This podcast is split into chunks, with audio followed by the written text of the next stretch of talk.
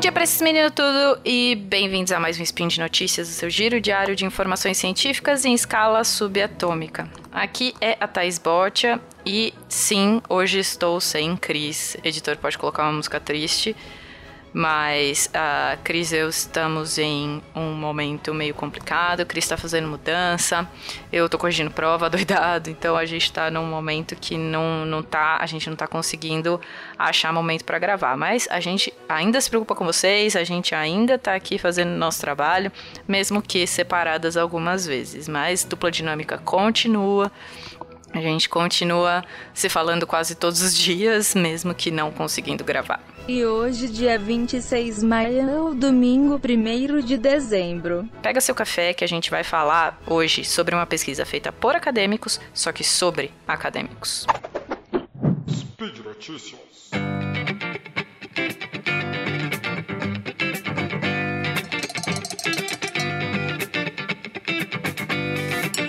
Essa notícia é sobre uma pesquisa que saiu na Nature que usou uns questionários para é, candidatos a PhD, ou seja, alunos de doutorado no mundo todo responderem sobre a sua vida, como é a vida acadêmica destes alunos de doutorado. Não é a vida acadêmica dos professores, vamos lá, não é a vida acadêmica dos que já passaram por um mestrado, do que já passaram por um doutorado e dos que já têm um é, emprego mais estável, que é ser um professor, que é ser um pesquisador. É quem está ali no meio, é quem é a mão de obra mais simples, né? Que a gente foi. Tudo bem que tem um nível, uma titulação alta, tal, acadêmica alta, mas mesmo assim, para a vida acadêmica, ser um aluno de mestrado, um aluno de doutorado, ainda é a mão de obra mais mais grossa dessa galera toda da vida acadêmica, tá? E eu vou falar isso sobre uma pesquisa que a Nature fez com questionários é, aplicados a do, alunos de doutorado no mundo todo e a gente, ela conseguiu tirar uma, um monte de conclusões aí sobre esse estudo. E aí eu vou começar falando assim. Que conseguir um PhD, um doutorado, nunca é fácil. Mas é, vou contar a história de uma menina que chama Marina Kovacevic, eu acho que é assim que fala. Se alguém falar Sérvio pode me ajudar? é, e para ela, para essa Marina, foi muito, muito mais difícil. E eles começam contando a história dessa menina. Ela era aluna do terceiro ano de Química na Universidade de Novi Sad, na Sérvia, e ela começou o programa de doutorado sem financiamento. Bem comum aqui também. E e é, isso forçou ela a conseguir vários empregos paralelos, como garçonete, vendedora. Esse tipo de coisa acontece aqui também quando a gente não acontece, quando a gente não consegue bolsa, tá? E faz a gente, isso faz a gente fazer bicos para poder ganhar dinheiro em outros momentos e outra, em outros lugares. É, quando uma posição financiada, ou seja, com uma bolsa de doutorado, surgiu em outro laboratório dois anos depois, essa Marina mudou abruptamente da química medicinal para química computacional, ou seja, ela mudou de área para poder ter um financiamento para trabalhar.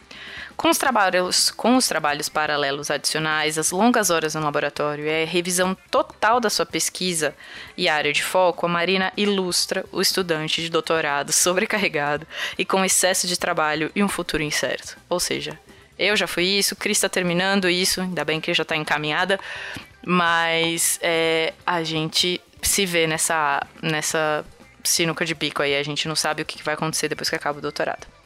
Mas para Marina, ela tá bem feliz agora. Ela fala que acho que estou exatamente onde eu preciso estar. Adoro trabalhar todos os dias, tenho muitas coisas para fazer e não estou estressada.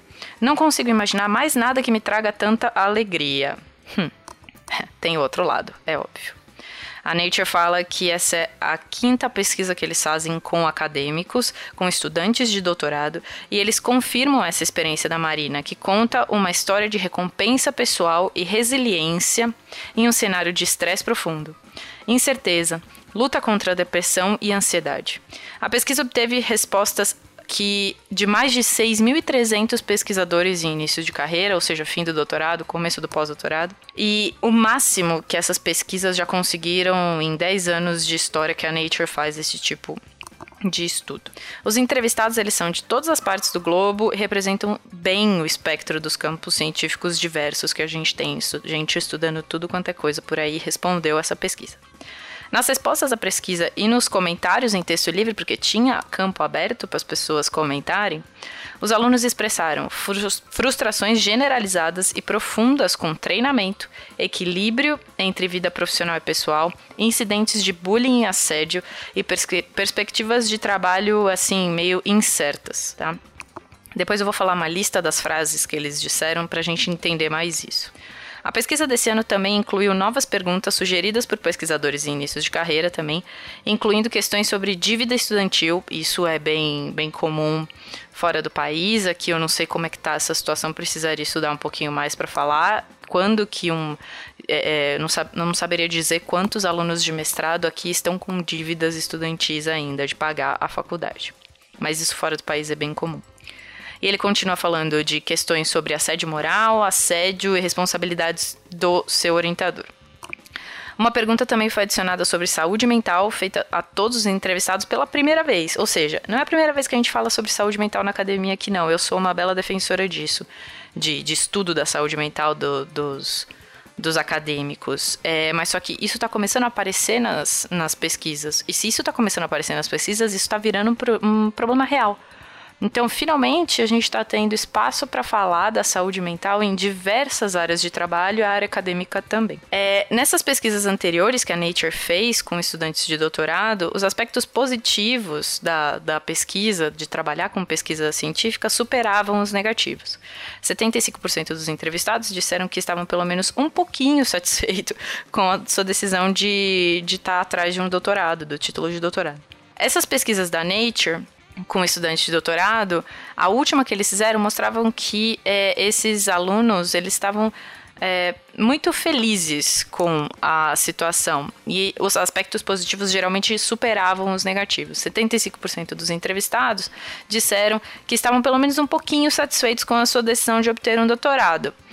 É, e isso foi um pouquinho menor do que a pesquisa antes dessa, que mostrava 78%, ou seja, já está caindo um pouquinho. Ok, ok que é uma quantidade pequena e tal, mas se for ver 78 para 75% em 6.300 pessoas já é uma quantidade grande, tá?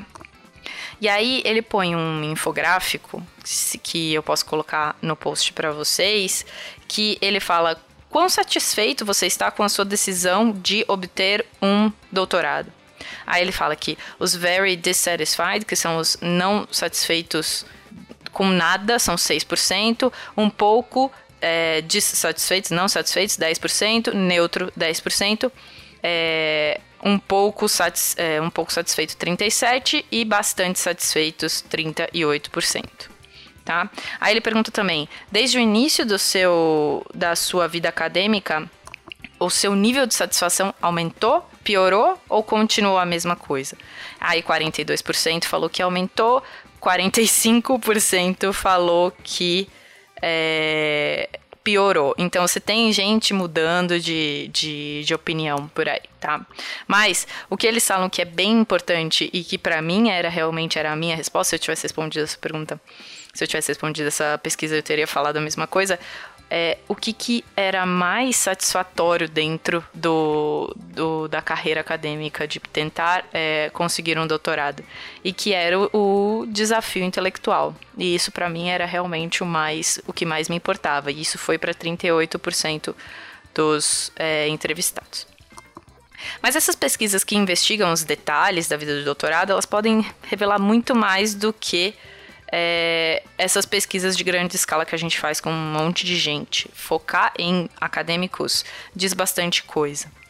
Tá? Ele fala que ela, eles não querem olhar somente para as taxas de graduação, ou seja, da obtenção do título. Isso é ótimo, mas o que foi preciso para chegar nesse título? Os alunos estavam no laboratório o tempo todo? Eles estavam deprimidos ou ansiosos? Se eles, estão, se eles estavam descontentes, a gente tem que descobrir o porquê. Isso diz a Ruth Gotchen, a reitora assistente da Cornell Medical College em Nova York. Tá? Então, ela é parte desse grupo que publicou essa pesquisa.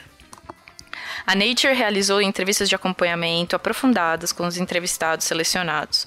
Os alunos falaram de suas decepções, realizações, de suas decisões, arrependimentos e das razões pelas quais continuam no caminho do doutorado, armadilhas e tudo.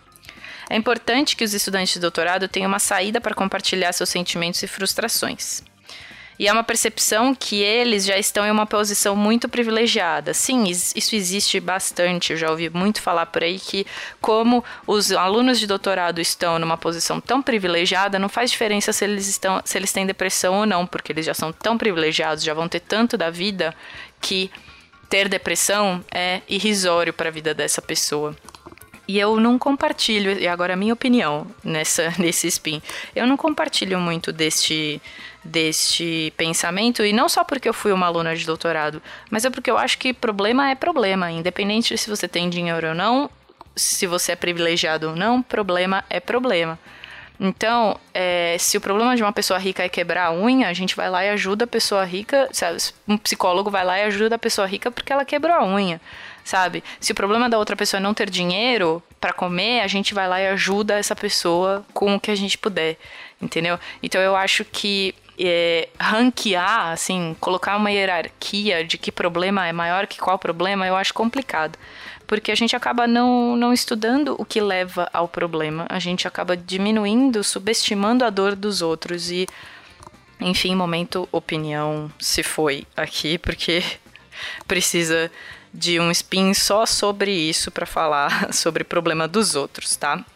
E aí, uma das perguntas que eles fizeram para os alunos de doutorado foi: em média, quanto tempo por semana você fica no seu laboratório ou se dedicando ao seu programa de doutorado? E a quantidade foi de 41 a 51 horas por semana para 76% destes alunos, tá? Só que tem o segundo maior grupo aqui é de 51 a 60 horas de tempo é, no laboratório ou, ou em qualquer outro lugar que você faça o seu o seu doutorado. Isso é um problema muito grande, porque existem leis para regulamentar, e a gente tem aqui no Brasil leis para regulamentar a quantidade de horas que um trabalhador pode ficar trabalhando.